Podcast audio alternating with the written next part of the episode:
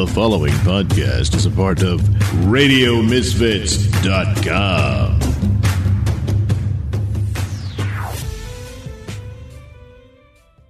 Hey Keith, did you see in the Falcon Heavy launch this week your buddy Elon Musk put a Tesla Roadster onto the rocket? There's a rocket with a Tesla on it headed towards Mars right now. Yeah, everybody thinks it's great. You know, all these pictures of, you know, the, the roadster with the Earth in the background and Starman with one hand uh, on the window and the other hand on the windshield and the don't panic thing on the on the display. Everybody thinks it's great now, but 300 years from now, the car's going to become sentient and come back as Tesla and want to join with its creator. The following is a presentation of the Radio Misfits Podcast Network. They bought their tickets. They knew what they were getting into. I say, let them crash. Geek Counter Geek with Keith Conrad and Elliot Serrano. Gentlemen, you can't fight in here. This is the war room. I'd just like to say, get a life. V-O-Y-A-G-E-R. Voyager. Voyager 6.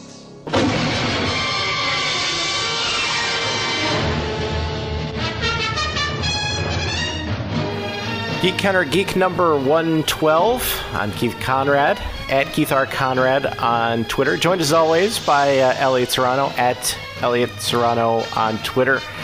And uh, you know we were bombarded with uh, with trailers because of the uh, the big sports ball super game, and uh, I know you know Westworld had one, but I didn't feel like we learned a whole lot from that one. The only thing of note that I needed to know was that Westworld was coming back in April. I mean, come on, I had no idea. I mean, it, I, I, uh, was there uh, was there buzz going around the internet, like you know, teasing that Westworld was coming back? Because all I know is I keep hearing how Game of Thrones is not coming back. You know, within this century, possibly. so. Well, I remember when it, uh, you know, when it first aired and they burned through all the episodes. Uh, you know, it was like, oh my god, it's not coming back until spring of 2018. That's so ridiculous. And then uh, we learned that you know it was going to be like, you know, 2019 before Game of Thrones came back. Suddenly, you know, spring of 2018 didn't sound so bad. And I, and I have to wait till 2020 for the next uh, Indiana Jones movie. So, hey. And there was that whole bit. I mean, of course, there were um, there was teasing that the next Westworld was going to have sort of like a samurai theme, but I have this feeling that the um, you know Jonathan Nolan and and and crew, you know, and his and they're going to like dispense of the whole theme park fantasy aspect and just take it in a whole new direction, which um, which um, I think is uh, going to make it really interesting. All I know is I was giddy when I saw that because um, right now there's there are plenty of shows out there that I'm finally getting into. They're finally writing good, smart television. Yeah, and uh, Star Trek Discovery is is wrapping up uh, this this weekend, uh, at least for the for the first season. And uh, you know, I, th- they did say that uh, the Klingon War arc is going to end with this season. So um, I, I don't know if the like the finale is going to be two hours or what. It seems like they've got a lot of loose ends that they have to figure out. Yeah, um, I, I will say it was um, somewhat of a a um, maybe I should have seen it coming, but I didn't. Uh, it was, but it was a nice little bookend to how the season has started. Um, you know, spoiler for folks who have who are not caught up on uh, Star Trek Discovery, which is a shame because for all the naysayers that are you know complaining about the show, I'm going to say it again. It's it's a really good show. um, yeah, Michelle Yeoh ends on the uh, the bridge of a, as a captain of the of the ship. So many people were. Um, I remember I was incredibly angry with uh, how her character was kind of written out after the first uh, two episodes. Um, I was, you know, come on, this is Michelle Yeoh. How how how how does she get, you know, dispatched so easily and so on and so forth. And boy, did they make up for it with uh, this new incarnation of her character. Yeah, if you didn't think her, uh, if you didn't think she was badass enough in in the fight scenes at the beginning of the season, uh, she makes up for it now. Oh, way more than makes up for it. So I, w- I was very pleased by that. And, um, you know, you could pretty much call a Star Trek Discovery, uh, Star Trek Discovery Season 1 or uh, How Women Won the Klingon War. So. It seems to be, yeah. Uh, wi- women and uh, and whatever whatever Saru is, because you know, I, I suppose he's male, but they never never actually said it. Oh my goodness! And and I will say in the beginning that character kind of annoyed me, which is um, which was you know I was a disservice to you know Doug Jones is a really good actor. I mean he really gets um you just know him so much for being the guy who does the the, the the the the weird alien costumes. I mean, if you've ever met him in person, he is a tall guy. He's very lanky, um, a very genuine, nice guy, and um, you know. But he, he, I mean, of course, he's getting lots of um, accolades for um, his character in the, the, Shape of Water. You know, the Guillermo del Toro uh, movie. Uh, he played uh, Abe Sapien in the Hellboy movies, so it's kind of nice to see Doug Jones getting, you know, well, one a lot of work, but recognition. And um, the character of Saru really came around. You know, by the end of the season, I was really, I really, really liked that character. So um, again, kudos, you know, to the writing and, and, and, and the production all around for this show. You know, hey it's really it, this has probably been some of the most uh, at least for a first season of a show Star Trek Discovery found itself real quick, unlike shows like Enterprise and and Voyager and even uh, Next Gen, which took it took its time. Yeah, I'm not sure how they did that. I mean, maybe they just learned from all the other uh, incarnations of Star Trek, but but yeah, like every series, it's taken uh, at least you know, heck, the next generation, it, it wasn't until, you know, like the third or fourth season that they really hit their stride. But, you know, every series has taken a while to really kind of find itself. And they just sort of, you know, dropped you right into it. And, you know, they, they were good to go from the beginning. I mean, yes, you can talk about, you know, plot issues or continuity problems. But to me, what what what mattered the most about Discovery was that it was it was characters that I liked, characters that I cared about. Okay. You know, I just you know I I didn't get that. You know, it took me a while to really care about the next gen cast. You know, they were all very stiff, and you know that that sense of camaraderie and all that that would uh, you know ultimately personify that crew wouldn't come like you said. Yes, until like season two and a half, three and things would just come together after that. You know, everyone seemed to loosen up and be comfortable in their in their own skin, and next thing you know, the writers are telling stories that you really enjoyed with again characters that you felt invested in. And they did that very much with um, with um, uh, Discovery. And uh, and to me, I mean, yeah, maybe the fact that Michael Burnham is Sarek's you know, adopted daughter is really like shoehorning her in to the canon of Star Trek. But you know, the more you look at it, you're like, okay, you kind of that it kind of makes sense because if you want this to feel like a Star Trek show, you need it to have part of that lineage. You know, you need to have like the bloodline of a classic Star Trek character, you know, thematically at least, running through this show. Otherwise, again, you're not even, you know, you're like, eh, who knows? I, I did like how they, uh, they make the uh, reference to Captain Archer, you know. Oh yeah, that that that was good, and um, uh, also you know in Saru's speech, I, I, think that may have been like you know the the the best you know Star Trek speech, um, maybe ever, but certainly in a long time. Oh yeah, the bit about how the Discovery is finally making its maiden voyage. Yeah, yeah, that was. Oh, yeah. No, no, you're right. That was great. I was like, wow, this is wow, yeah. So you know, I kudos. I mean, I know there were a lot of rough starts and stops, and I know that there are a lot of Star Trek fans that aren't happy with it. Hey, you know what? I, I respect that. I respect that there are some Star Trek fans who probably aren't too cool on it and they feel it's kind of shoehorning things. I know how you feel. I too saw The Last Jedi. And I'm feeling the same things. Well, that that that reminds me. Um, you know, they had the the AARP Movie Awards, which is apparently a thing now. And uh, and um, uh, Mark Hamill was uh, was being interviewed uh, out, you know, on on the red carpet, and he said something about you know, Star Wars fans are the only group of people where before the movie comes out, they're saying if this happens, I'm out. Well, I did have my "If Luke Dies, uh, I Riot" shirt, and um, and I did all by myself. Yeah, you know. Yeah, apparently, threw- apparently they Rian Johnson was not too uh, not too uh, too intimidated by that. Uh, speaking of uh, speaking of Star Wars, uh, the the solo trailer was another thing that um, that uh, debuted with the Super Bowl, and I mean we're only th- you know how many months? I mean it comes out in May, so we're only you know three months away.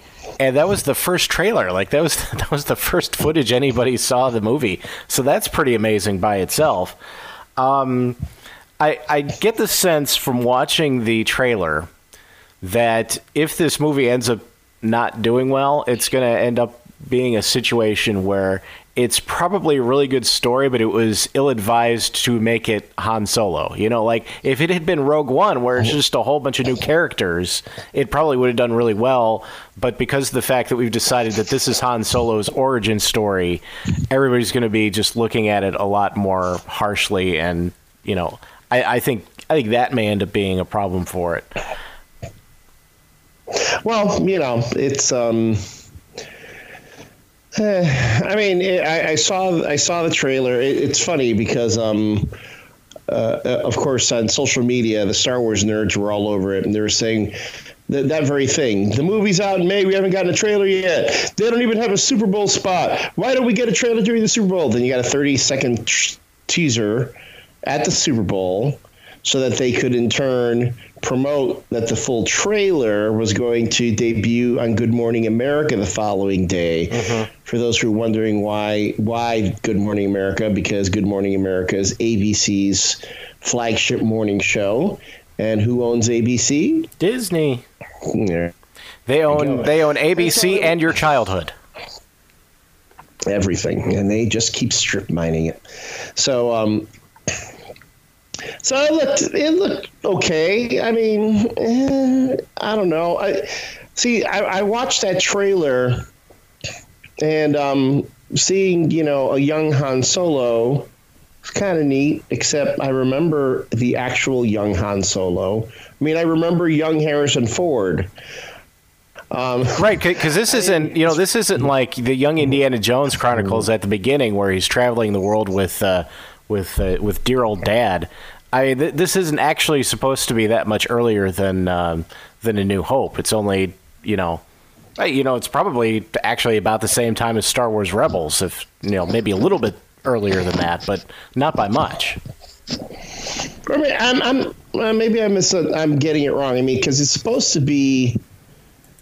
Let's see. He flunks out of the Imperial Academy. For Star Wars nerds, will know that Han Solo would have gone into the Academy and be- become a pilot for the Empire if not for his roguish Corellian ways, right? Um, and um, so guessing, let's say on the on on the non-canonical timeline, Han Solo is actually closer to thirty when we meet him in A New Hope, right?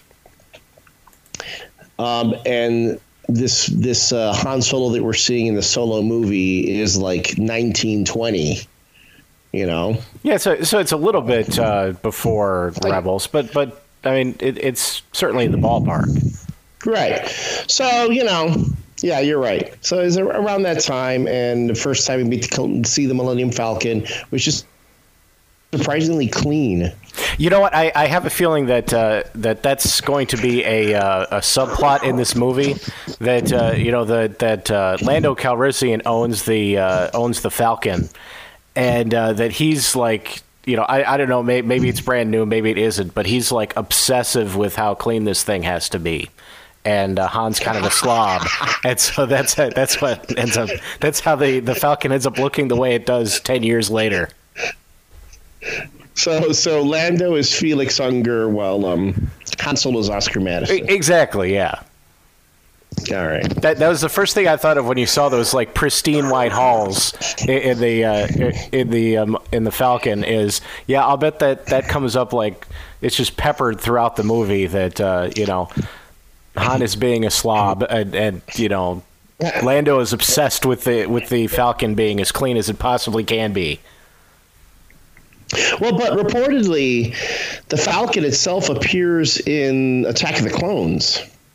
Um, there, there's a scene where when um, Anakin and Padme are going to get on that that passenger ship or that freighter ship with all these refugees, and they're like going to they're trying to you know smuggle the princess back to Naboo, which is why would you take her back to her home planet? I don't know. Um, and there are all the we at a, we're at the spaceport. We see all these ships coming and going, and like if you look at the bottom right hand corner, you see a uh, a YT eight hundred freighter fly in, which Lucas says was was the actual Millennium Falcon, mind you, not in uh, Lando's possession, but in its previous pilot, in its previous owner's possession. So, I, I always I asked Matt Martin of uh, Lucasfilm, how old actually is the Millennium Falcon? I mean, how long has this ship been around? Because um, I know there's a they even wrote a book about it um, called Millennium Falcon about when the ship was first built. Very clever And, title. um, yeah, uh huh. And I'm like, but how again? How because these ships apparently, yeah, I guess they live forever. I mean, or they run forever in space. I mean, I guess it's not without precedent. I mean, the space shuttle flew for how long?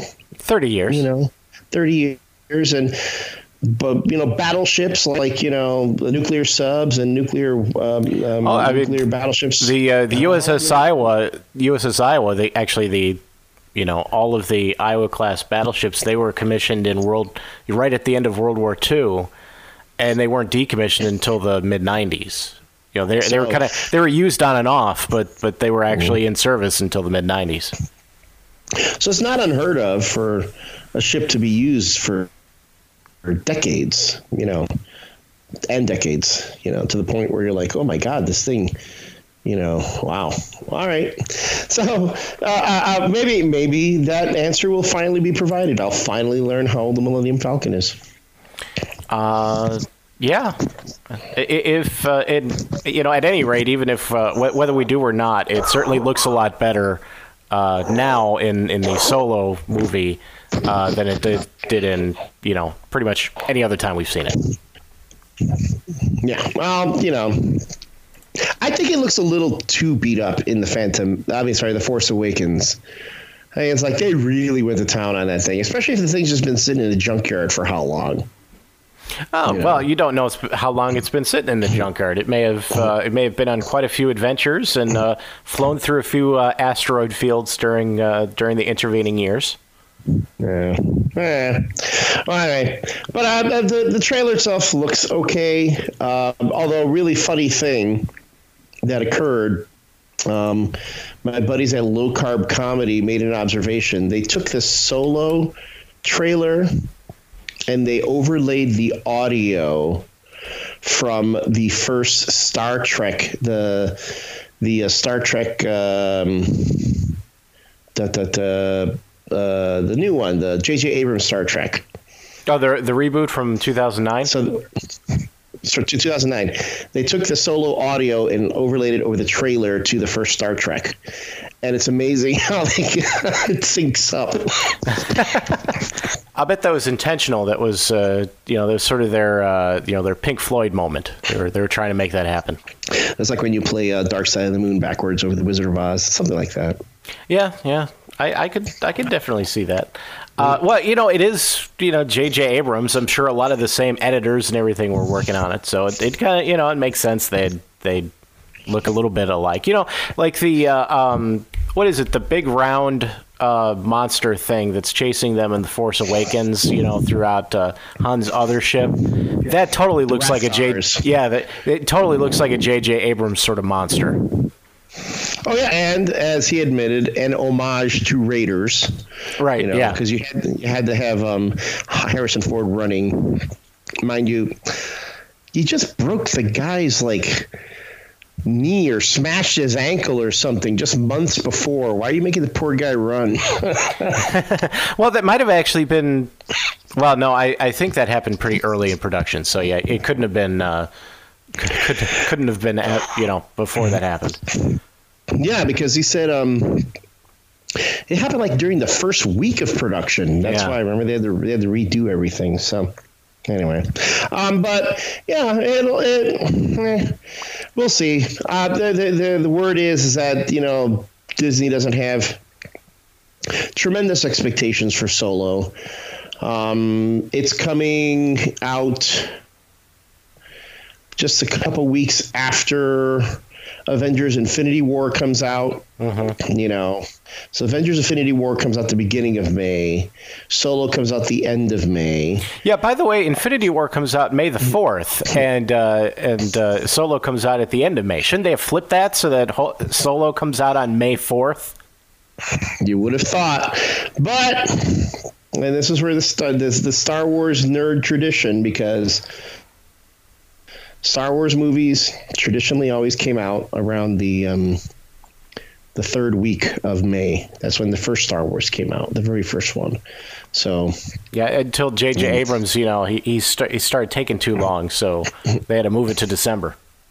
Oh, no, I don't blame him. And it, I mean, it ended up it ended up paying off because now, whenever a Star Wars movie comes out around Christmas, it it, it makes gangbusters. So this, which is why now I'm I'm I don't understand why they didn't just move Solo back to December.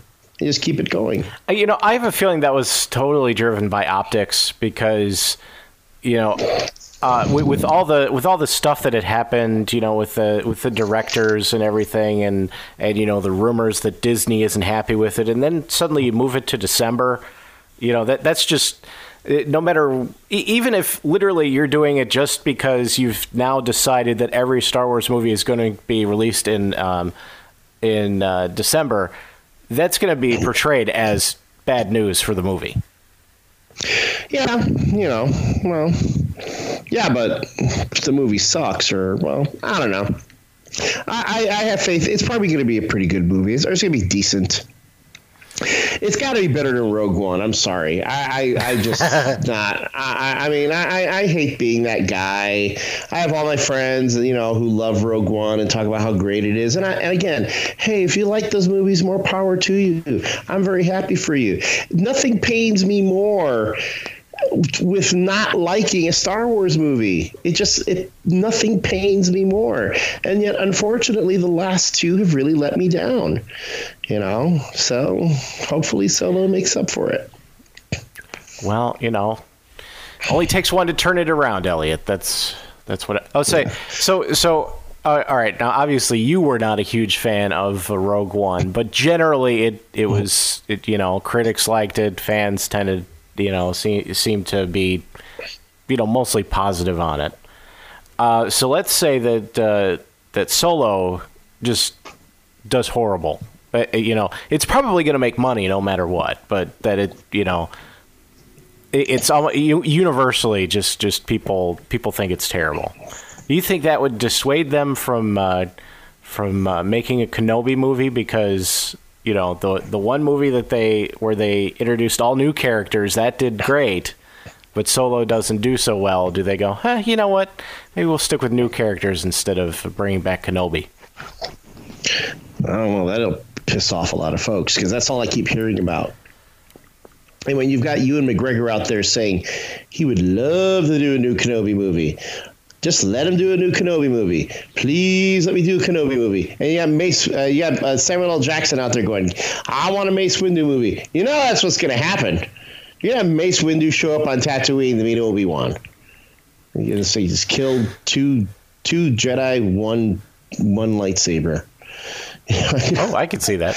Now, uh, so so the executive producers of Game of Thrones now they're going to be making uh, their own Star Wars movies, which is going to be separate from the Star Wars saga, uh, the the Skywalker saga, which uh, so is Rian Johnson's other trilogy. So I wonder if uh, now they haven't said specifically that the that this new set of movies is going to be a trilogy, but I wonder if that's the Kenobi movie. Mm, could be. I mean, uh, they're running. I mean, uh, to me, I'm, I'm sorry, but they're running.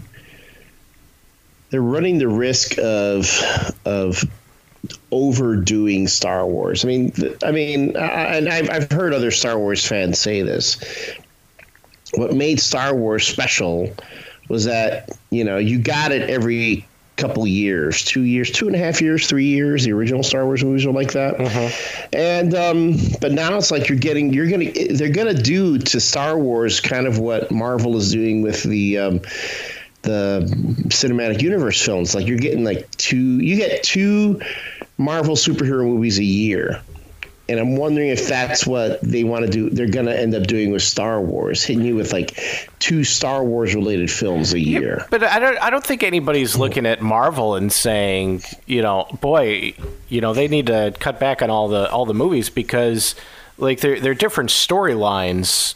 You know, like one year a, a Guardians of the Galaxy movie comes out, and then it's you know Infinity Wars, and and then you know it, it's a you know it, it's obviously the same universe and everything, but they are t- they are telling different stories in that. And and if if Star Wars is doing the same thing, which which they are, you know, certainly right now with the the Skywalker saga and then the standalone movies, if the if the Rian Johnson trilogy and this new set of films, if they're dealing with different stories, then I, I don't think that we'd really run much of a risk of that because again it's it's different stories it's it's the same universe there might be people with lightsabers in all of them but it's a it's a different uh, you know it's a different uh, different story True.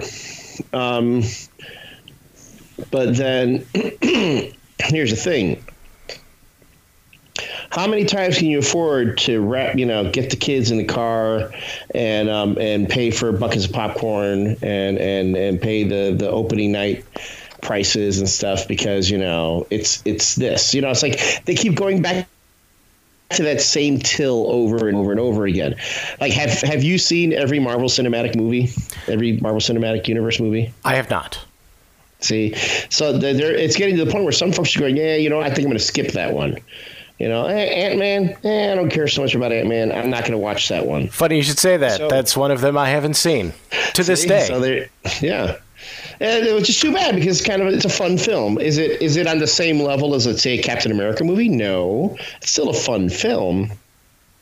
But it's it's it's getting to the point where it's like I think the, the it's eh, they're they're on the cusp of overdoing it because what are we getting this year? Okay, so we're getting Infinity War. First, we're getting Black Panther. Then we're getting Infinity War. And I think we're getting another Marvel movie this year. I can't remember which one. Or Well, it- I- I no, will say- it's, say- X, it's X-Men, right? Yeah. Yeah. Uh, to to your point, I will say I would, um, if I were Disney, I would. Um, I, I think I would abandon any thoughts of a TV series. I think I would stick with just movies.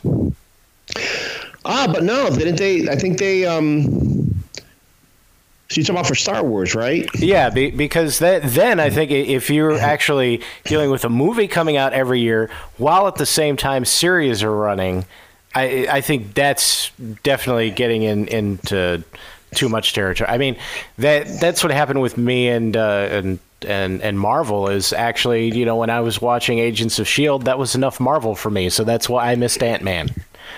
And I, you know, I just never, never caught up with it. Um, so I think, yeah, I think that might be an issue. So maybe they should just stick to movies. Well, I have a feeling that when the new Disney app comes out, the new Disney streaming service comes out, you're going to have a Star Wars television series on there. They're going to be like using that to drive people to the app, to the service.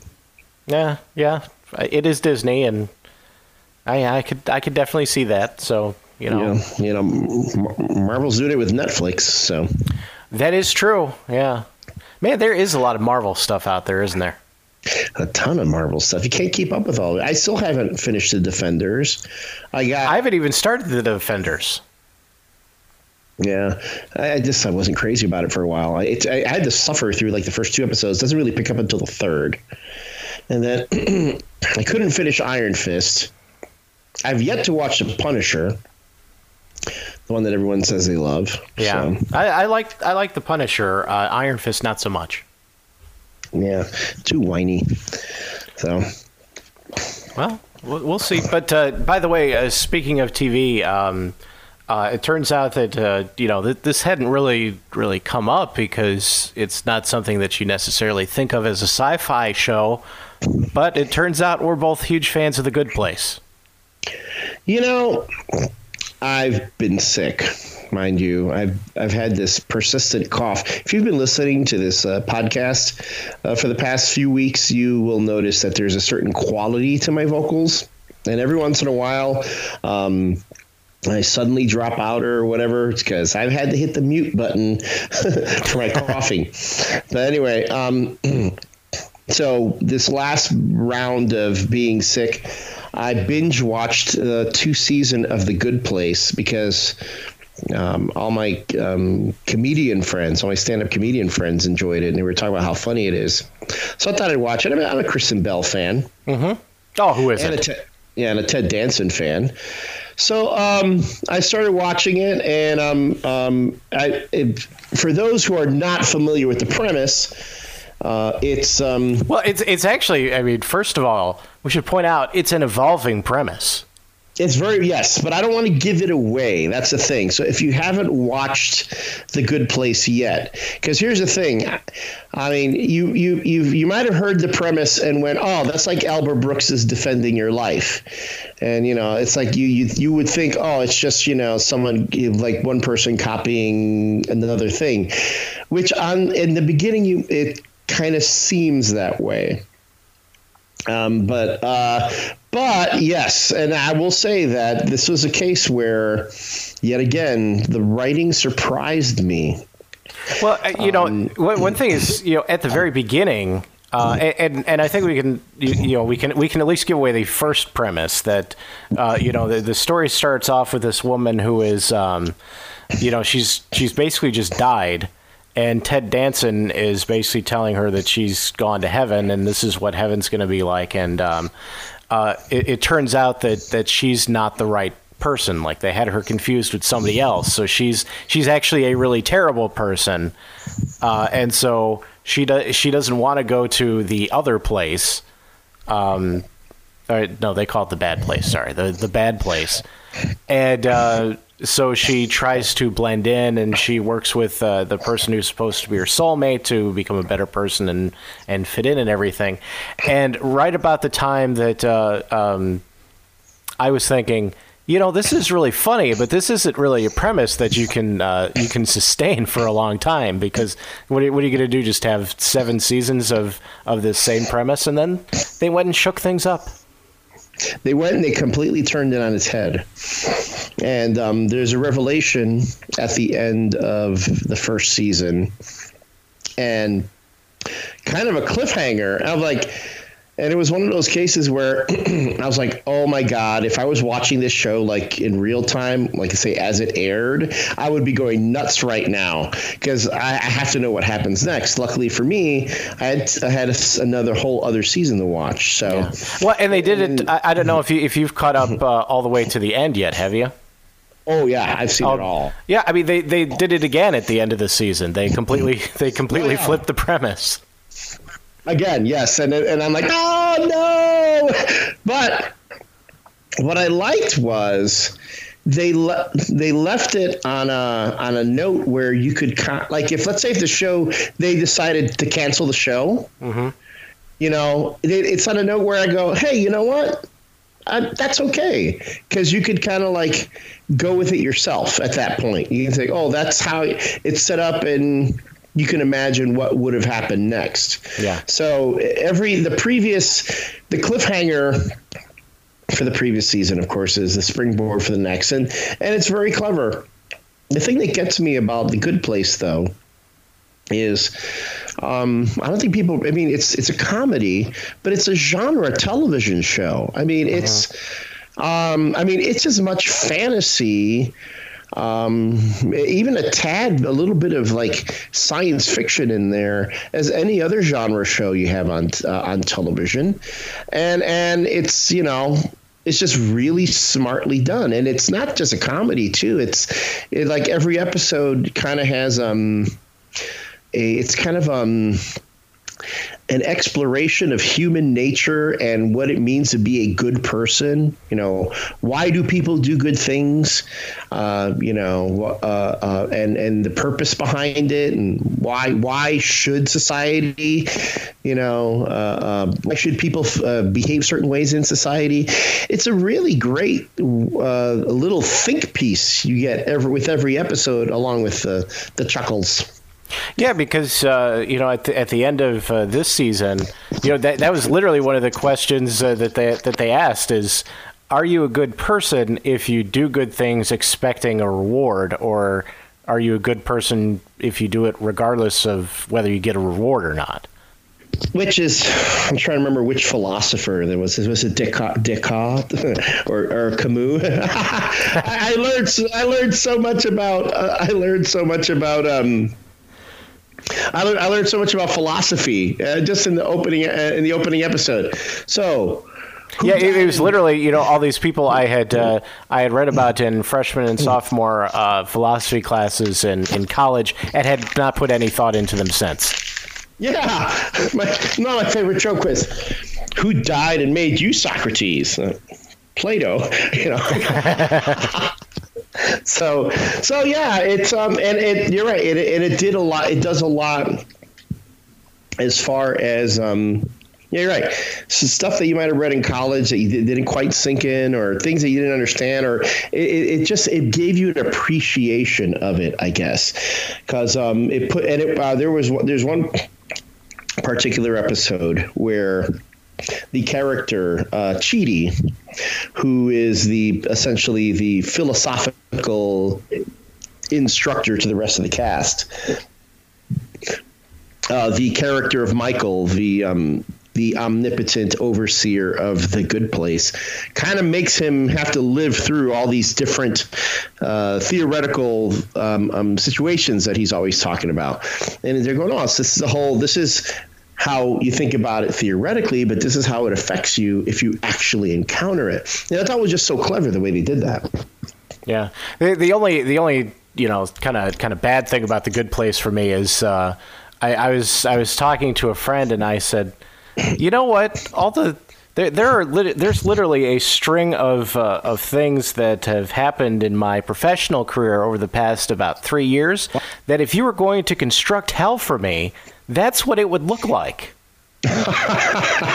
and uh, well, you never know. Yeah, I also I, I, also had no idea how much comfort I would take from the image of Ted Danson standing behind a bar. Yeah, that was uh, that that was truly amazing, and uh, you know. It's uh, like he felt, it's like he went right back into that mode again, down to like taking the towel and throwing it on his shoulder.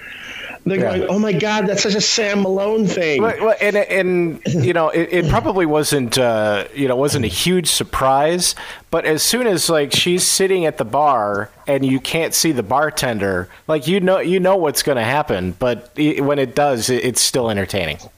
It is. It was very entertaining. So, um, and again, with all these characters, the, the, the, other thing about this this particular show, it could easily become sophomoric.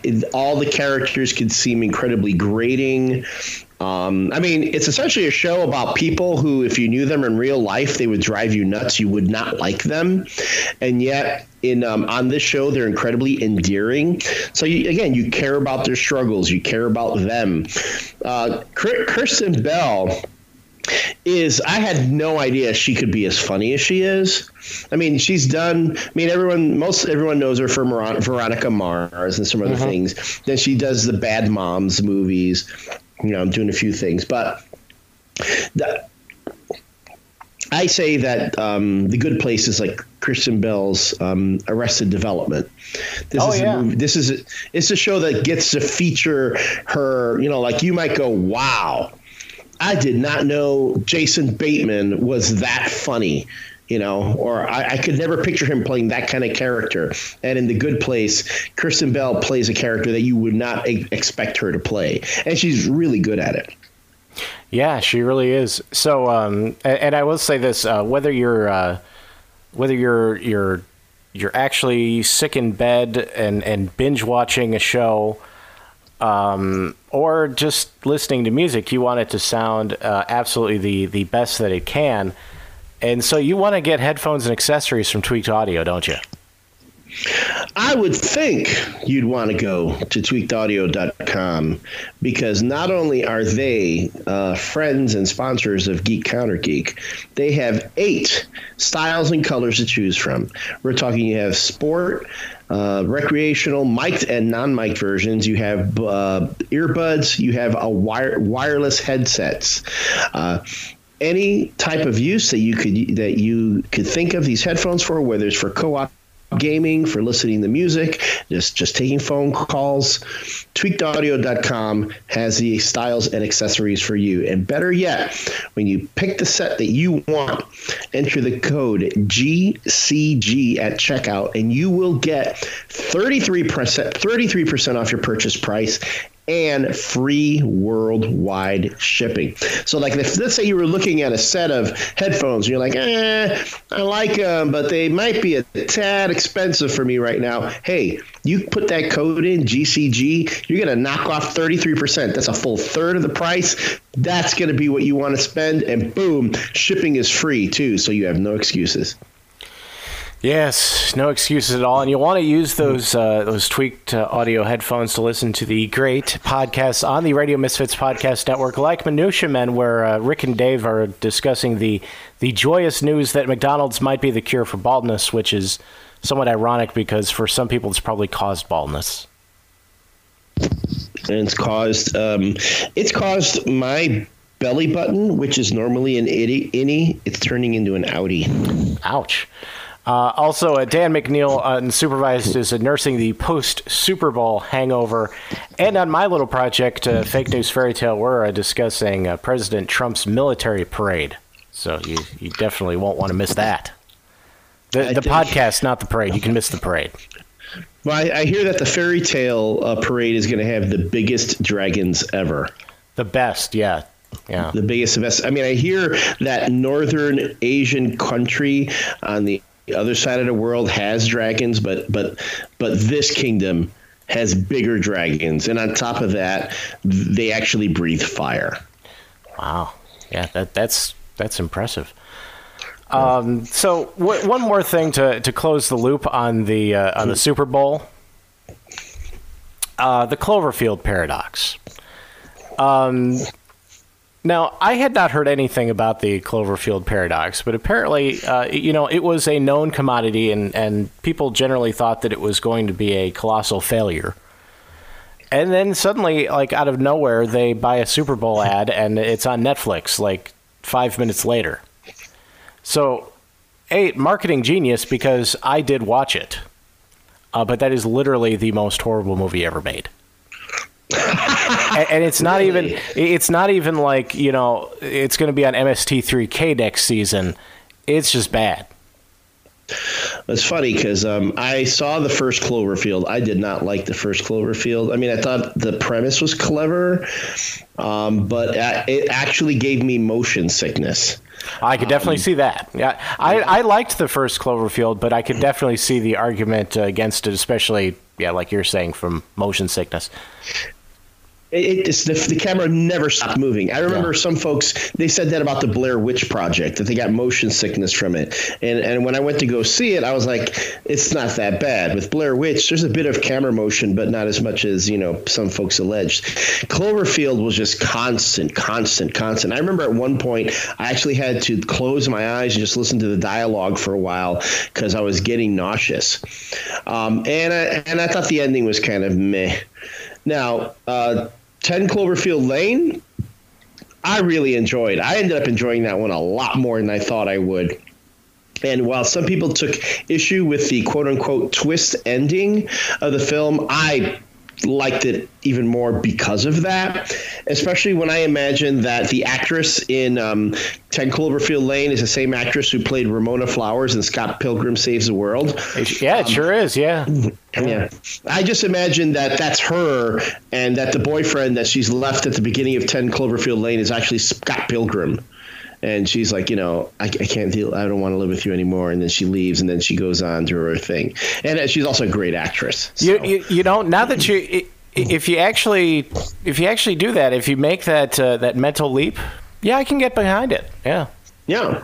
So, um, and then to me, the whole thing with with um, the the marketing of of of uh, Cloverfield. Um, oh, by the way. Um, Mary Elizabeth Winstead is her name. She's she's awesome. oh yeah she, she's she's yeah. great in everything yeah She's great. Um, the, the the thing about the Cloverfield movies that kind of have made them uh, unique is that they always come up with an interesting new angle of publicity. So the first Cloverfield movie, remember, it was the whole this kind of sh- it was a J.J. Abrams thing, shrouded in secrecy. People didn't know what it was, what was the deal, and then boom, it's it's a um, Godzilla movie told like uh, Blair Witch Project style, right? Yeah. Okay. 10 Cloverfield Lane was the sequel that they didn't even know existed. It was like out of nowhere, they said, "Oh, we made a sequel to Cloverfield or whatever, and it's coming out Friday." You know, kind of like when uh, Jay Z or Beyonce decide to announce one day, "My album's dropping." Bam. You know, like they announced it that morning. All of a sudden, there's a new al- there's a new album out. Weird Al does that as well Right, right. So they did that with uh, they. It was kind of like that with Ten Cloverfield Lane, except it was mass distribution. But they did a really good job of keeping it a secret, and everyone had an idea that there was yet another Cloverfield movie out there. But there was no talk about distribution. You didn't hear, oh, it's going to be opening in theaters on what date, da da da da da. And I swear, it's like someone decided, hey, the week before the Super Bowl, hey, let's just let's, release it on Netflix. Boom.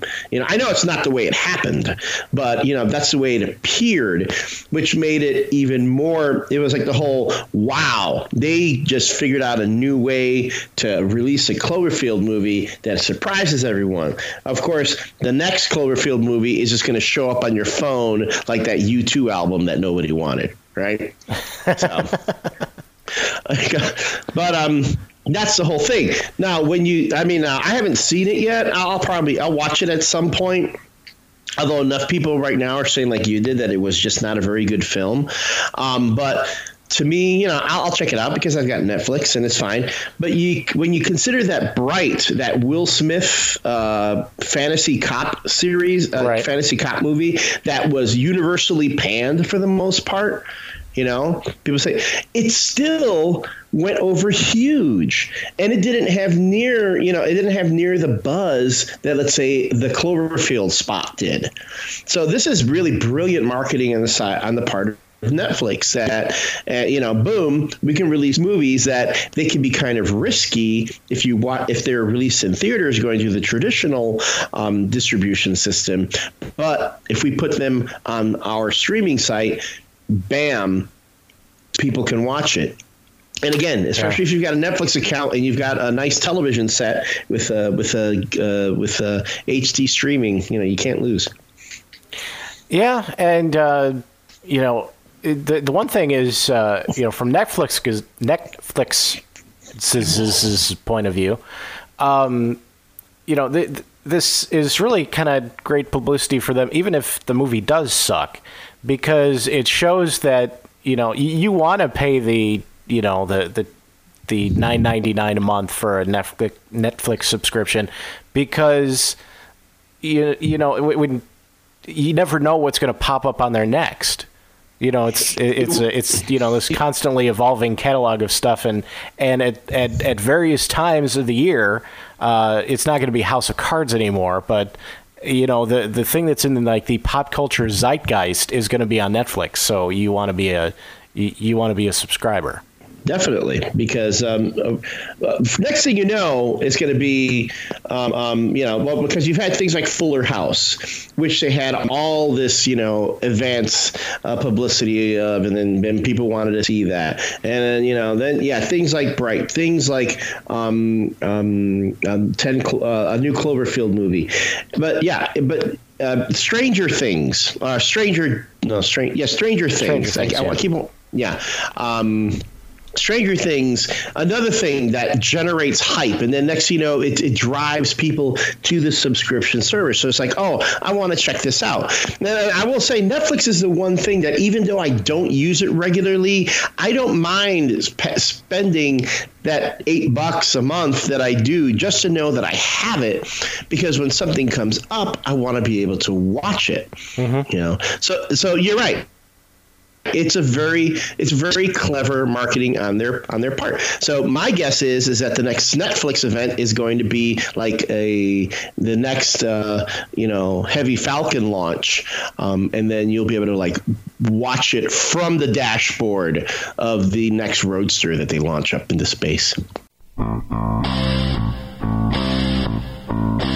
The proceeding was a presentation of the Radio Misfits Podcast Network. Find our other great shows on iTunes, Stitcher Radio, and at RadioMisfits.com.